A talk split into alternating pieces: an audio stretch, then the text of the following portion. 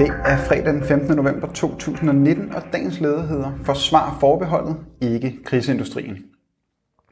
Det er længe siden, at den socialdemokratiske partitop kastede håbet om en fredeligere verden over bord som unødig dødvægt på deres skræntende politiske projekt.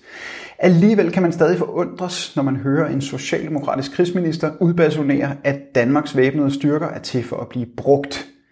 Håbet med et forsvar burde vel omvendt være, at man aldrig fik brug for det. Nu er Trine Bremsen så på banen igen som borgerskabets nyttige hø. Kommer det danske forsvarsforbehold til at stå i vejen for potentielle profitter til dødens købmænd i dansk erhvervsliv, ja, så må vi af med EU-forbeholdet. Det er selvfølgelig helt afgørende, at vores virksomheder kan være med i industrisamarbejdet, lyder det fra ministeren, som samtidig påpeger, at forsvarsforbeholdet ikke i dag står i vejen for, at danske virksomheder kan deltage i fælles EU-projekter. Men sker det, så er sagen en anden, understreger hun. Udtalelserne til DR kommer i forbindelse med, at EU's såkaldte PESCO-samarbejde tirsdag sagde god for 13 nye fælles projekter inden for krigsindustrien. Det drejer sig blandt andet om at udvikle ubemandede undervandsdroner, samt at træne specialstyrker med læge- og hospitalskompetencer, der kan sendes ud til konflikter. PESCO er et samarbejde mellem 25 af EU's 28 medlemslande om et tættere samarbejde i krigs- og sikkerhedsspørgsmål. Danmark står med forsvarsforbeholdet udenfor, men danske producenter af krigsmateriel kan stadig deltage i projekterne og er dermed sikret en bid af den ekstremt lukrative kage, som krigsindustrien i EU udgør. Men det kan snart være slut, frygter dødens købmand og deres villige skødehund Trine Bremsen.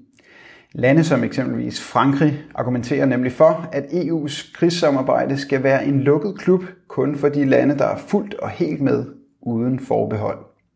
Og det er ikke småsummer, som er på spil for dansk krigsindustri, hvis de ikke længere må være med. EU har oprettet en såkaldt forsvarsfond på 97,5 milliarder kroner, hvor ikke mindre end 12 danske våbenfirmaer er med i ni forskellige forsknings- og udviklingsprojekter. At dødens købmand således frygter for profitten kan ikke undre. Men som Danmarks forsvarsminister burde Trine Bremsen prioritere at, at forsvare Danmarks suverænitet, i stedet har hun valgt at stille sig helt på krigsindustriens side uden forbehold. Du har lyttet til dagens leder fra Arbejderen. Abonner på vores podcast på iTunes eller hvor du ellers hører din podcast. Du kan også klikke ind på arbejderen.dk for meget mere journalistisk indhold. Du er også velkommen til at følge Arbejderen på Facebook, Instagram eller Twitter, samt tilmelde dig Arbejderens daglige opdatering på Messenger.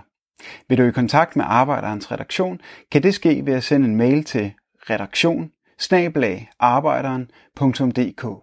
Tak fordi du lyttede med.